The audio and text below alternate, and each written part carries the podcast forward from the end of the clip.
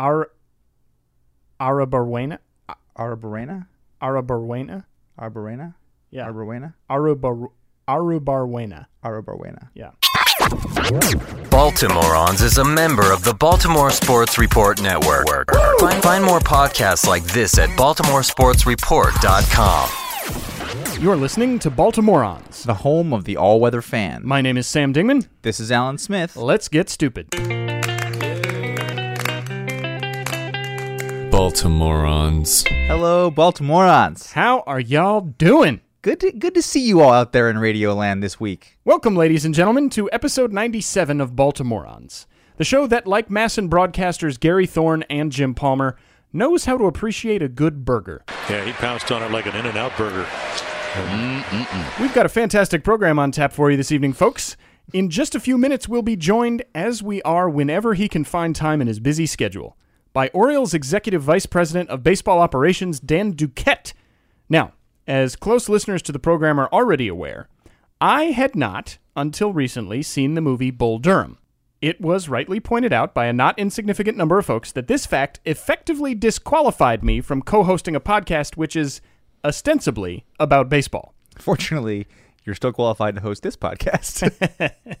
It's a fair point, and as such, I'm happy to report that Alan recently arranged a screening of the film at his apartment in an attempt to rectify this unfortunate situation. Thing is, it turns out Dan Duquette had also never seen Bull Durham, which is surprising on a number of levels, in particular, the level at which Dan is an avowed fan of musical theater, as evidenced by his performance of an adaptation of Whatever Lola Wants from Damn Yankees on these very airwaves. You'd think a man with that level of cultural acumen would be well versed in all forms of baseball's cultural manifestation, but not so. Fortunately, however, Dan was available for the screening at Alan's apartment and joined us, and it turns out that the movie aroused some complex emotions for him, which he'd like to share. As you all know, I personally have almost no opinions whatsoever and generally steer clear of most forms of cultural engagement. So during that portion of the program, I'll be ducking out of Hootenanny Studios to rearrange my stamp collection. We'll also bring you the latest installment of our award winning seventh inning sketch series. This week, guest writer Jen Adams, who you may recall serving as our impartial judge on the 2014 nickname episode, has provided us with some rare audio from inside the clubhouse of an undisclosed team shortly after the trading deadline. We think you'll agree that this week's sketch lives up to the seventh inning sketch's official motto exclusive audio that probably should have stayed that way. Of course, no episode of Baltimoreans would be complete without our most popular recurring segment, the Jeff Conine Franchise Report. Now, folks, we all know that things got pretty gloomy at Camden Yards for that horrible 14 year period from 1997 to 2011. And we've saluted the efforts True. of Melvin Mora in the past, who was somehow able to grind out a number of very solid seasons amidst the quagmire of tomfoolery in which he was asked to perform. But Jeff Conine deserves some similar accolades.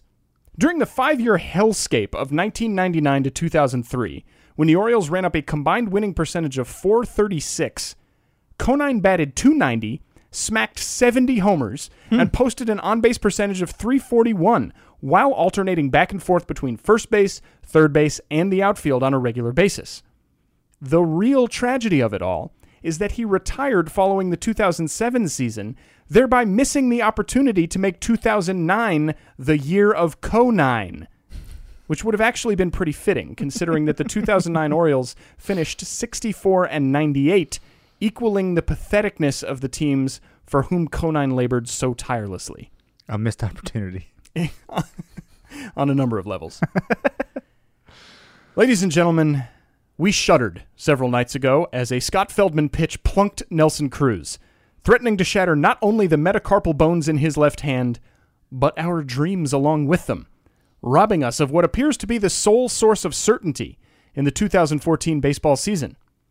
We live, as we often remark right about now on Baltimoreans, in uncertain times. There are few places we can look for dependable comfort, although the Baltimore Sports Report Network, of which we're a proud member, along with our sister wife podcasts, continues to be one of them. As we ponder a world of ever increasing mystery, let us turn to the man who has so often dispersed the clouds with his radiant verbal winds, Alan Smith.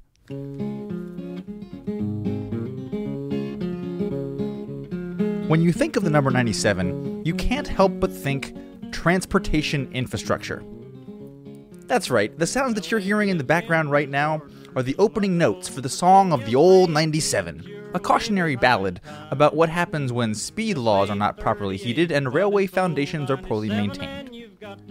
Woody Guthrie is singing about an actual real train wreck in which a mail train jumped the track and plunged into a ravine somewhere outside Danville, Virginia in 1903.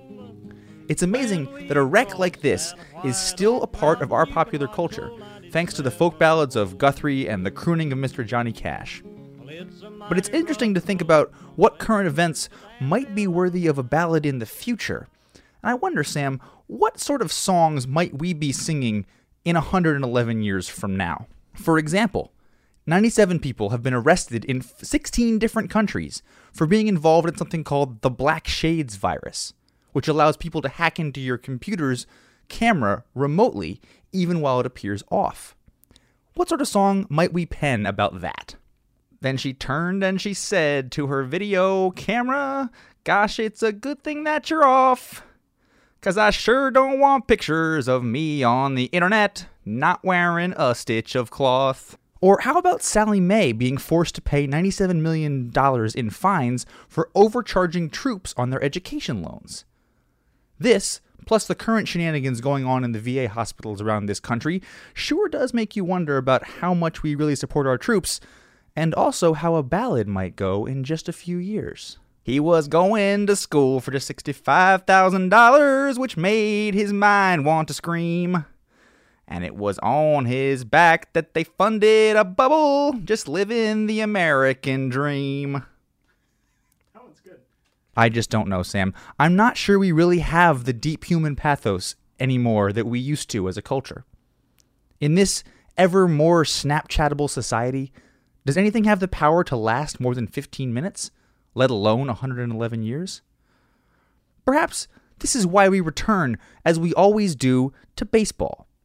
Week to week, we check back in on this historic, but frankly, very silly sport. And we put out this same quixotic and, frankly, very silly podcast. And we do this because we crave the connection to the sorts of stories that grew into American folk heroes. Also, it should be said here on episode 97 that we do want to pay tribute to a man who once distributed mimeographed copies of his lyrics that read, quote, this song is copyrighted in US under seal of copyright 154085 for a period of 28 years. And anybody caught singing it without our permission will be mighty good friends of ours because we don't give a damn. Publish it, write it, sing it, swing it, yodel it. We wrote it, that's all we wanted to do. Thanks, Woody. When we boot up the old microphones to talk baseball or call our next game, I'm gonna slap a big old This Mic Kills Fascists stamp on Sam's Electro Voice RE20 in your honor. Well, ladies, you must all take warning from this time now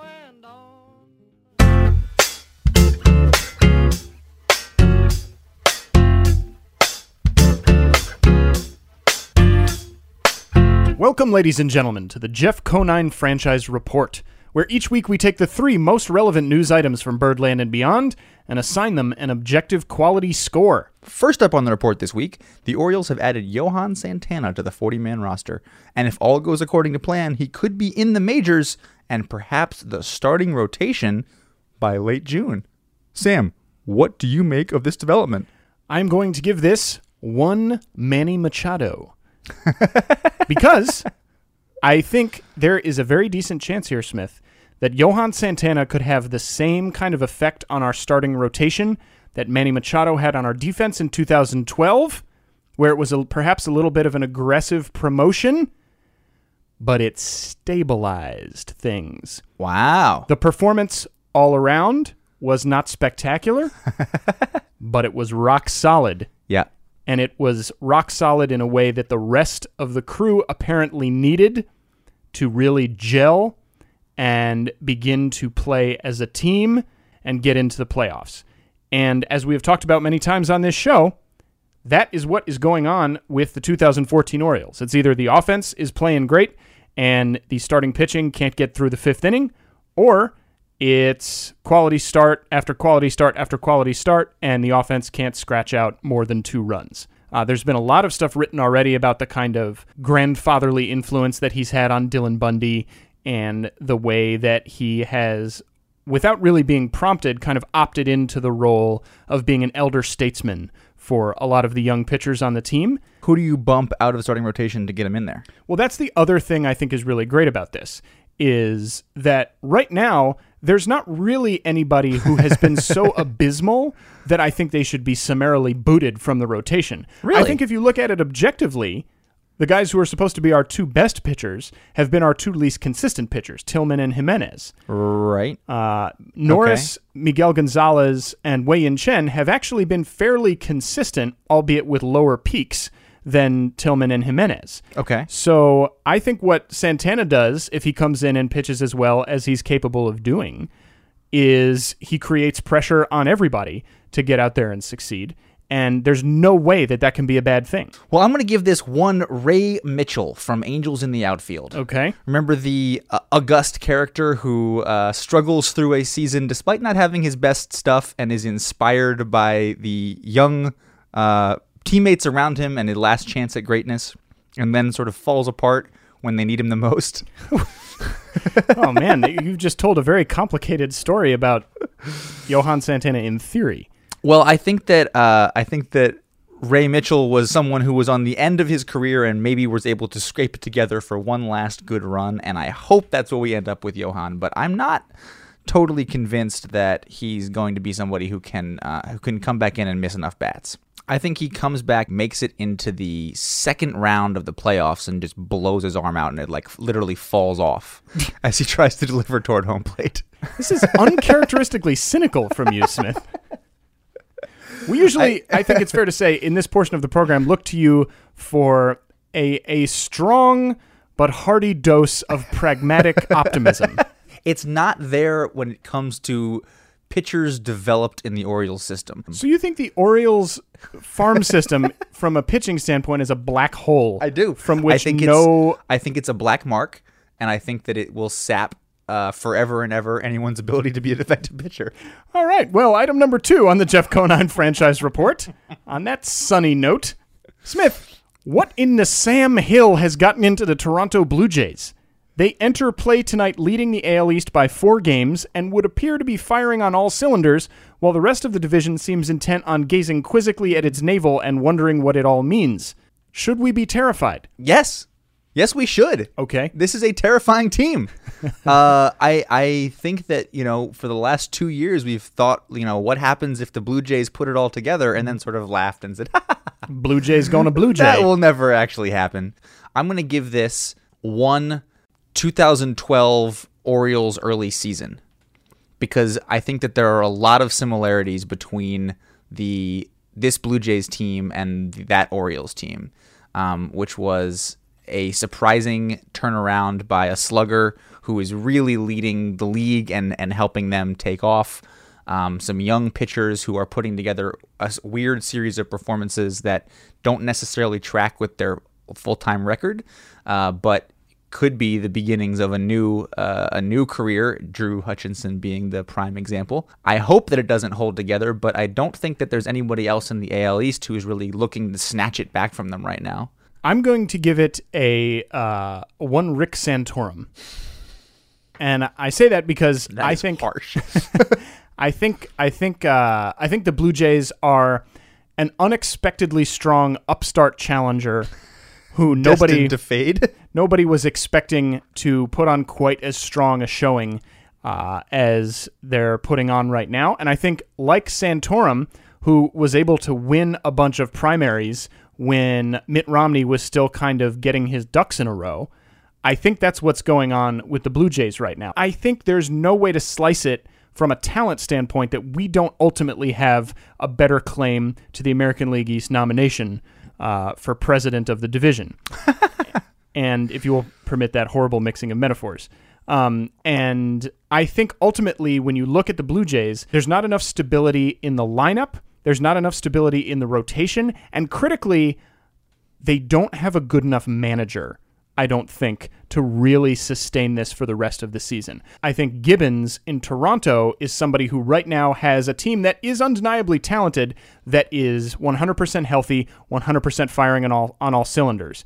If that changes, which it's still very likely that it will, I think we'll see the Blue Jays teams that we've seen in the past, which is still has some strong pieces, but he's not able to really do much with it. Your theory is that there is an inevitability to the more seasoned and funded, well funded campaign eventually regaining the top billing. Well, in baseball, yes. In baseball, yes. Well, certainly in, in, in politics. in politics, yes, but it makes me sad in politics. Whereas with baseball, I would prefer for the establishment candidates to ultimately prevail. Really? Because the Orioles are not really an establishment candidate, or they haven't been for the last 25 years. But compared to the Blue Jays, Item number three this week. The next time you need some ice to chill your summer adult beverage of choice, look no further than the veins of the Atlanta Braves, who, according to a recent Deadspin article by Barry Petchesky, appears to have stacked the house at a recent public hearing regarding public financing for their new stadium, timing the meeting such that working folks couldn't get in line early enough to get speaking slots at the hearing. As such, all 12 people who spoke at the hearing voiced approval of the new stadium, which will cost 400 million in taxpayer dollars and will replace Turner Field, which is as of right now not even 20 years old. Sam, is there anything that you can tell me right now that will make me feel okay about trying to trade for Freddie Freeman on my fantasy team? I am afraid that there isn't. Uh, I think this is two strikes and you're out against the Braves uh, because they already are guilty of the racist team mascot, Not a good look. The massively overpaying BJ Upton crime, not to mention Dan Uggla, not to mention Dan Uggla. and not to mention it would appear Jason Heyward. Uh, Oops. Maybe maybe too early to say. Too soon. I am going to give this. Uh, I'm just going to give this a Gargamel. I'm going to go ahead and give it a Garg. Um, Oof. it's just it's so blatant and it's so ugly and they're not going to get in any trouble for it and uh, which uh, we're sort of getting away from the Gargamel comparison here. I guess there's always going to be another episode of the Smurfs. They're never quite going to kill Gargamel and let's leave the Smurfs behind now for the duration of this portion of the program. This metaphor. but it, it's just terrible. Yeah. It's just terrible because they're going to get away with this. They're going to get this new stadium. People are going to say, well, uh, most of the people who are going to be hit the hardest by the the taxes that are going to go into this are going to be the people who aren't paying enough attention to recognize how egregious it is. It's going to go through and then other teams in other cities are going to mimic it and the whole process is just going to perpetuate and it's awful. And it's just awful. I don't think there's ever been a case where a team, because they were playing in an old and rundown stadium, was less able to compete on the field. And I think it's pretty clear that people go to games because they would like to watch a good team be competitive on the field. So I think that there's really very few situations in which, oh, I have an old stadium or it's keeping our team from being successful is a really legitimate claim. And after that, especially with Turner Field, which was built, let's just say it again because this is really ridiculous. It was built in 1994 for the Olympics in Atlanta. I'm going to give this particular thing a 17 tweet rant on Twitter by someone about Adam Jones, who has forgotten that Adam Jones is actually quite a good baseball player because it seems to me to be a one of those things that you see in the moment and it fires you up and makes you mad but you don't look at it in the larger context of the hospital closing and the school shuttering and I hear all the time all the time in public policy debates well there's all these governments are cutting back and we just don't have enough money to do the things we want to do. That is not true. That is objectively not the case. America is the wealthiest country on earth and it continues to be the wealthiest country on earth and we are making value-based decisions here by doing what is essentially continued corporate welfare. And I think that continued corporate welfare does not need to exist in the same universe that sports exist in because we're still going to go watch these games and we're still going to love this team. And even if they're playing in a slightly dilapidated dump, or even if we're going to that mammoth shitty coliseum down in Tampa or a shitty coliseum down in Oakland, people will still show up and support their team if it's a good team, if it's filled with good people and they're winning ball games. It has nothing to do with whether the ownership group of the Atlanta Braves is able to make a little bit more on luxury boxes. Let's look at the Braves. Uh, are the Braves having financial struggles right now? Nope. Um, no. Look at the size of the extensions that they gave to Andrelton Simmons, to Craig Kimbrel, to uh, Julio Teheran, to Freddie Freeman, Jesus Christ, and to Jason Heyward. They have locked in the young, talented core of their team for the next seven or eight years at extreme financial extravagance for very young players who, by and large, haven't even really proven themselves yet. Clearly, money is not a problem, and that is already with the albatross contracts of Dan Uggla and BJ Upton on the books. Yeah, the the reality of baseball is that no one is losing any money on any of these teams. I mean, anyone who claims that they are should open their books and show us because I don't think that there's any owner who is moving in the wrong direction. Plus, as we just saw, as we just saw, the Clippers are now worth 2 billion dollars. If the Dodgers are worth 2.5 billion dollars and the Clippers are worth 2, then there's not a team in Major League Baseball that's less worth less than 600 million. So if you're suddenly a little bit tight next week, just sell the fucking team. Yeah. Walk away with 600 million dollars and go live on an island. Yeah. Anyone time anytime anyone tells you about a baseball team that's not making money or a sports franchise that needs public support, I think that they're pulling the wool over your You're eyes. being lied to. It's a shame. It's a shame. And 400 million tax dollars uh, is a lot of money that could have gone to a lot of different places. Well, let's introduce some radiance and hope into the room, since you, Smith, have failed to. That seems to have been a really grim that. franchise report. I apologize to everyone involved. Uh, we do have Dan Duquette here with us this evening to discuss the film Bull Durham, which he and I saw for the first time just two weeks ago. Uh, as I said earlier, however, I prefer to bow out of any and all cultural engagements. Uh, so I'm going to go re- rearrange my stamp collection, and Dan will join us right after the break on Baltimore.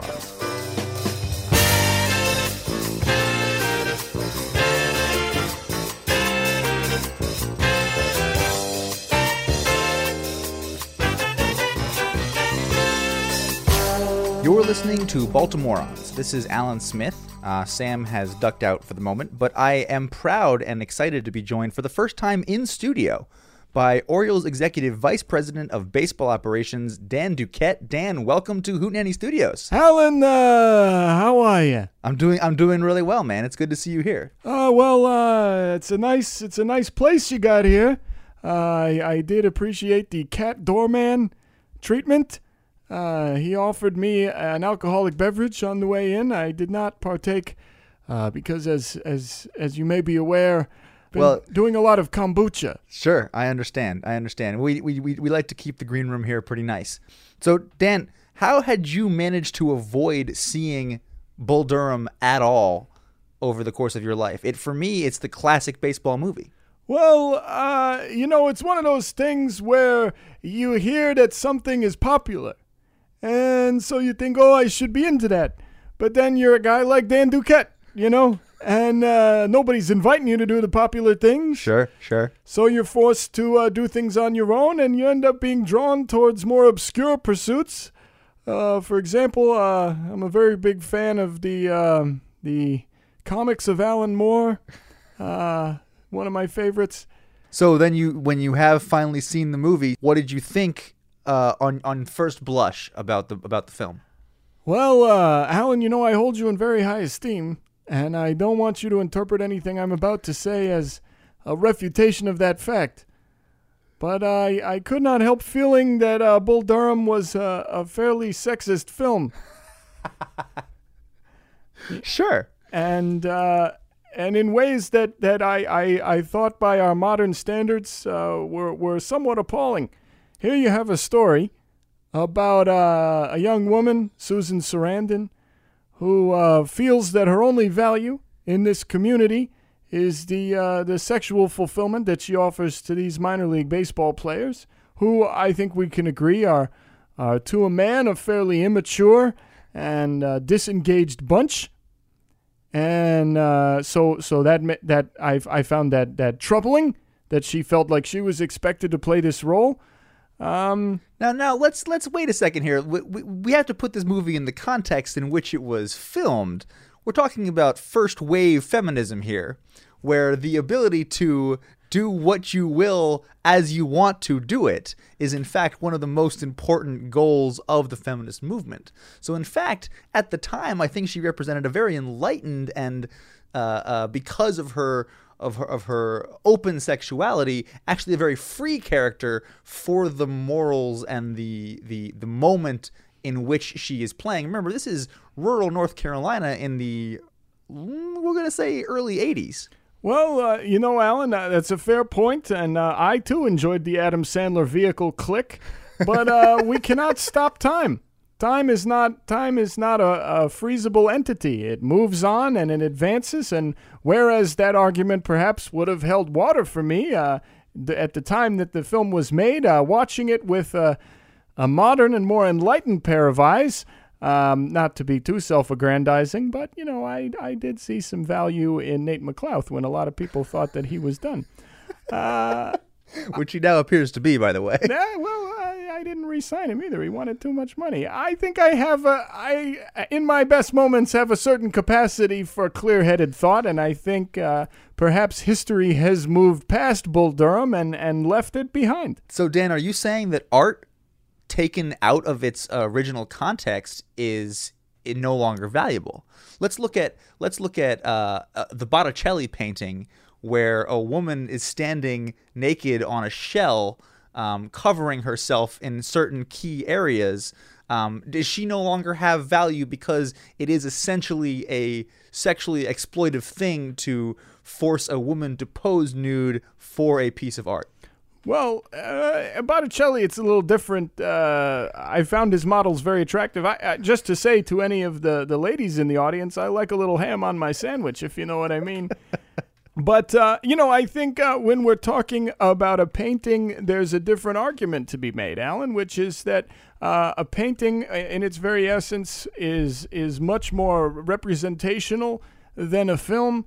Uh, I think there is is an ad, admitted bias in the medium for um, for a, a lack of reality because uh, painting cannot, of course, recreate reality, and it's very clear in the painting that you're referring to that uh, because uh, no woman actually lives in a seashell uh, that I'm aware of. I I've not been to the bottom of the sea. I hope to one day make that voyage.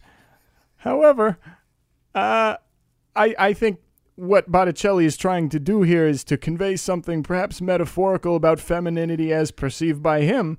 Uh, whereas in a film like Bull Durham, I, I think we're, uh, there's a certain amount of realism that's being gone for, which is uh, a bit cynical. So let's then let's talk about the realism. You have to admit that the movie does a fair pass at capturing the ridiculousness of small town, we'll call it single A baseball experience. Uh, yes, I, I, I think it captured a certain amount of the uh, goofiness that is prevalent in those leagues. However, it, it fails to contextualize it. It is not self aware about the, the backwardness of the thinking uh, that is that goes on in these small time clubhouses. Um, and I think there there was an opportunity to contextualize this, to to even present it as somehow charming, even if uh, it is ultimately a bit wrong-headed. Instead, it just sort of uh, uh, presents it as as uh, a thing that exists and tries to milk it for laughs without really examining the root uh, ethos that creates it. It's a very interesting point. It's a very interesting point. Uh, Thank you. I I'm uh, I I went to Yale University. Is that true? I don't I don't know actually. it was a long time ago. So you uh so your experience watching this sort of classic baseball and romance film was to put it entirely in a 2014 context and thus um, uh, uh, miss out, I would say, on some of the whimsicalness that was my childhood experience of watching that movie.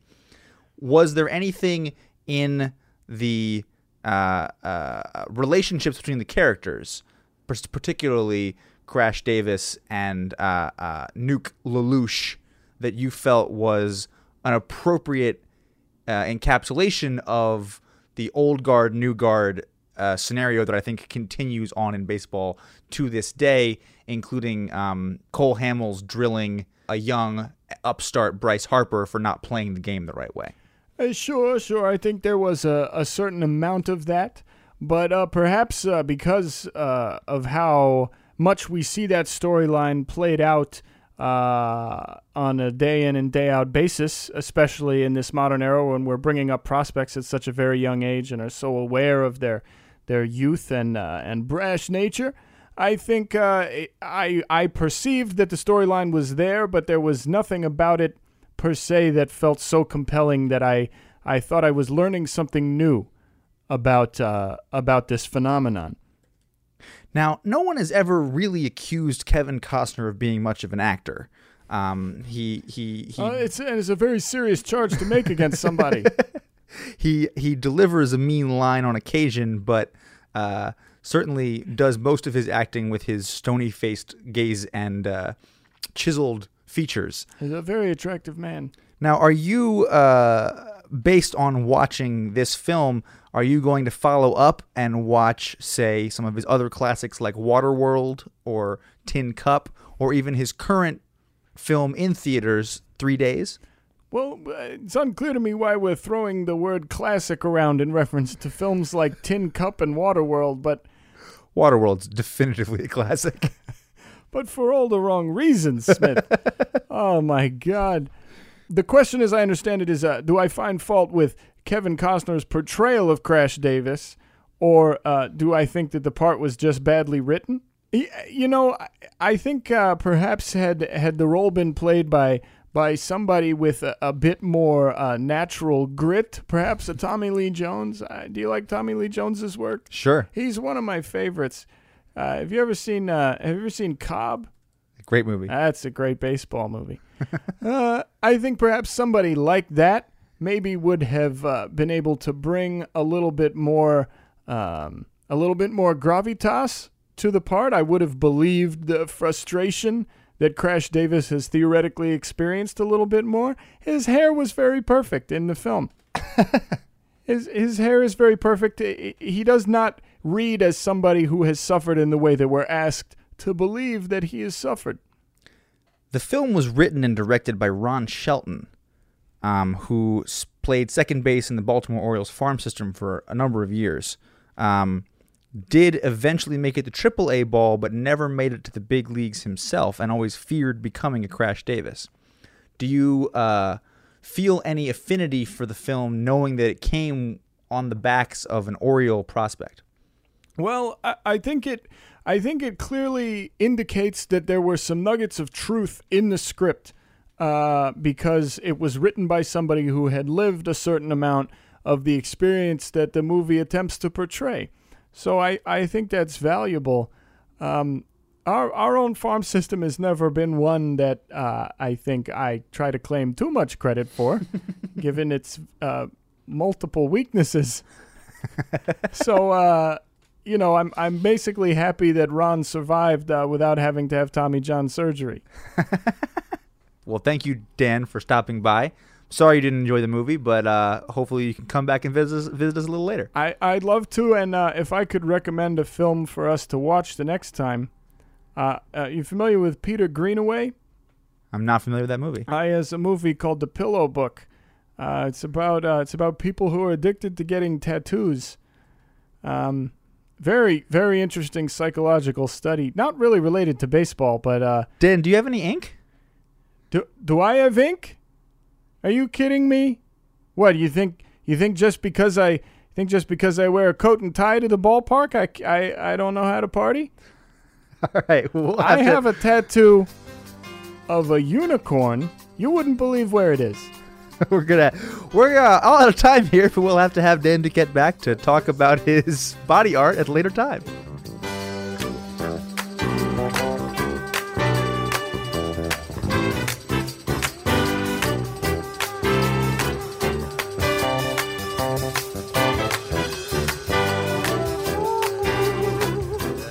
Well, folks, the trade rumors are already starting to fly, particularly in the AL East, where the fight for the top spot is looking fiercer than ever. Lots of players figure to change uniforms this summer, and I think it's fair to say we don't often pause to think about how confusing it must be for team personnel when those changes happen. Fortunately, this week's seventh inning sketch, which comes to us from guest writer Jen Adams, sheds some light on the experience as she reveals clubhouse audio from shortly after last year's trade deadline. Well, kid, it's a pleasure to meet you and good to have you on board. You too, sir. I'm a little out of the loop. I, I just got the call we made some changes around here, but I, I ain't seen the trade wires today. Uh, plus, we got all these foreigners playing the game these days. Not like when I came up. Can you help me out? Of course. There's a lot of odd names now, pet names like Miser is Turris, Tuffy Gosewisch. Or Jason Bay. Yeah, sure. Well, uh, let's see what we have on the bags here, shall we? So, uh, who's on first? Duda. What? Duda. I said what? Dude. That's his last name. No, I know who he is. I'm just having a hard time understanding why. Prince Fielder has a neck injury. That's weak. Uh, he's on second, sir. What? Dude is on second? The dude on second is Weeks. I'd say the dude on first is weak. Duda is on first. Second is Weeks. Look, when you sign him up to play, how does a man playing first base sign his name? I'm not sure he knows how, sir. Uh, never mind. We still got the rest of the lineup to get through. Now, shortstop. Andrews? Uh, yes? He's playing today. Andrews. Yes? Good. Kid's got hustle. Oh, I'm, I'm sorry. I thought you were talking to me. My name is Roos, sir. Your name is Roos. Yes, sir. Is that short for something? Short is Arruebarrena. Wait, Roos is short for Ara, Arabaranima? Uh, no, no. Short is Arruebarrena. No, let me get this straight. Dude is on first, Weeks is on second, and Lady from Ipanema is playing shortstop. Right, yes. All right, then. I think I got it. No. Jose Reyes is playing shortstop. Uh, Since when? And why, why are you calling me Ray? Sorry, sir. I thought that was your name. It's actually Leslie. Oh. Huh. So Reyes is now in the lineup. Uh, yes, sir. Arruebarrena has just strained his left oblique. In the last two minutes, Uh, yes, sir. He's on his way to have it checked out right now. Dr. Andrews. Yes? Quick work. At least we got a top guy on it. Uh, who, sir? Dr. Andrews. Oh, I, I beg your pardon, sir. I thought you were talking to me and my wife here. Um, she's a cardiologist. Hello. So Ara Arabanema isn't with Dr. Andrews. Hello. Dr. Andrews, the orthopedic surgeon, specializes in sports medicine. Uh, no, actually, he's doing some sort of herbal thing. Might I inquire as to what being is playing third base? Uh, Uribe. Uribe. Yes, sir. No, no, I am not doing this again. I know how this works. I'll assume that we've got Juan Uribe starting, and then it turns out that you've just sold our corner infielder on eBay, or his glove is in East Bay, or you just got a rebate on Lyle Overbay. I just want to know the guy playing third base in the baseball game that we are in charge of. Right. And and I want you to tell me, But you is pitching. I is pitching? No, you is pitching. For the first game, at least. I is not pitching. No, you is. Doom it? Catching, sir. Forget about the battery. Let me get the infield before I kill myself. I just need to know third base. Right. And I want you, the one that is called Roos, to volunteer that information. Right. Fine. How about I just go play third base? Does that work for you? Um, but you're not right, I sir. know, but I'm sort of at a loss here, ain't I? Some dude's on first, second is weak, shortstop is blah, blah, blah, blah, and I've lost control of the team I got traded three hours ago. So either I get out there and start taking shags, or you tell me who is on third. Choosing the outfield. I can't do this. I need you to give me a name, an honest to God man's name. Xander Bogaerts. It's actually Josh Donaldson. I don't know why I said that. Doesn't matter. Come help me get off these hunter pence.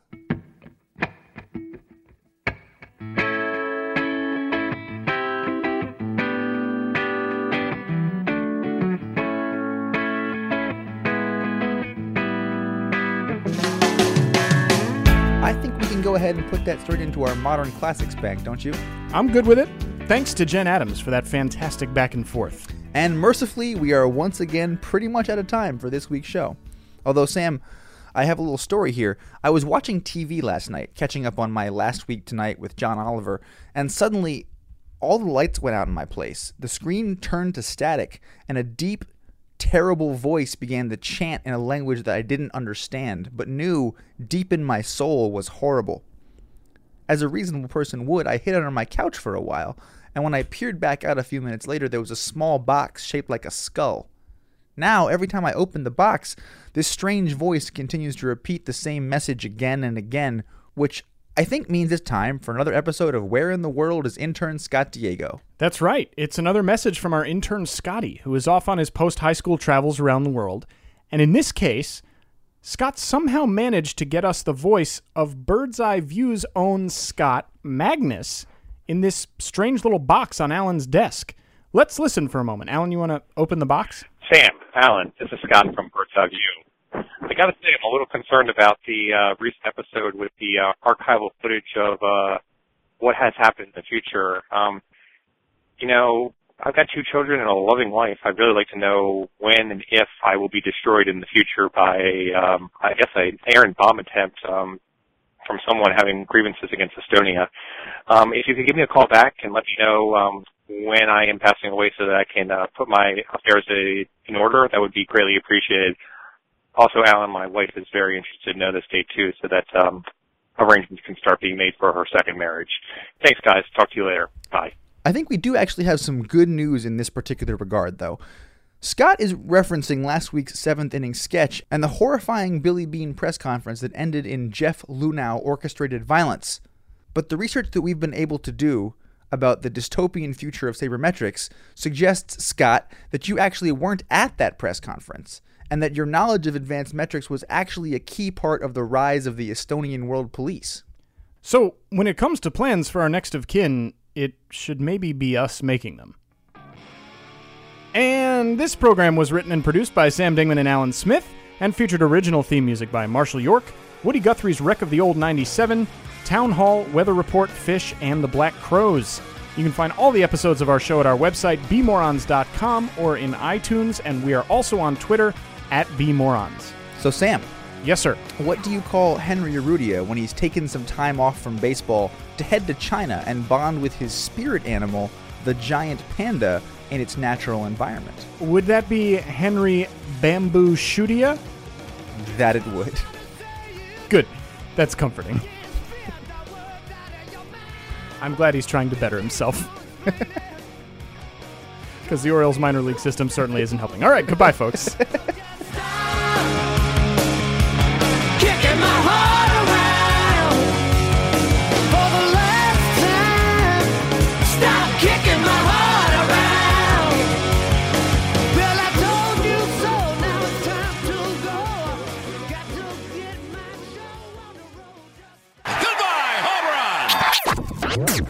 Baltimorons is a member of the Baltimore Sports Report Network. Find, find more podcasts like this at baltimoresportsreport.com.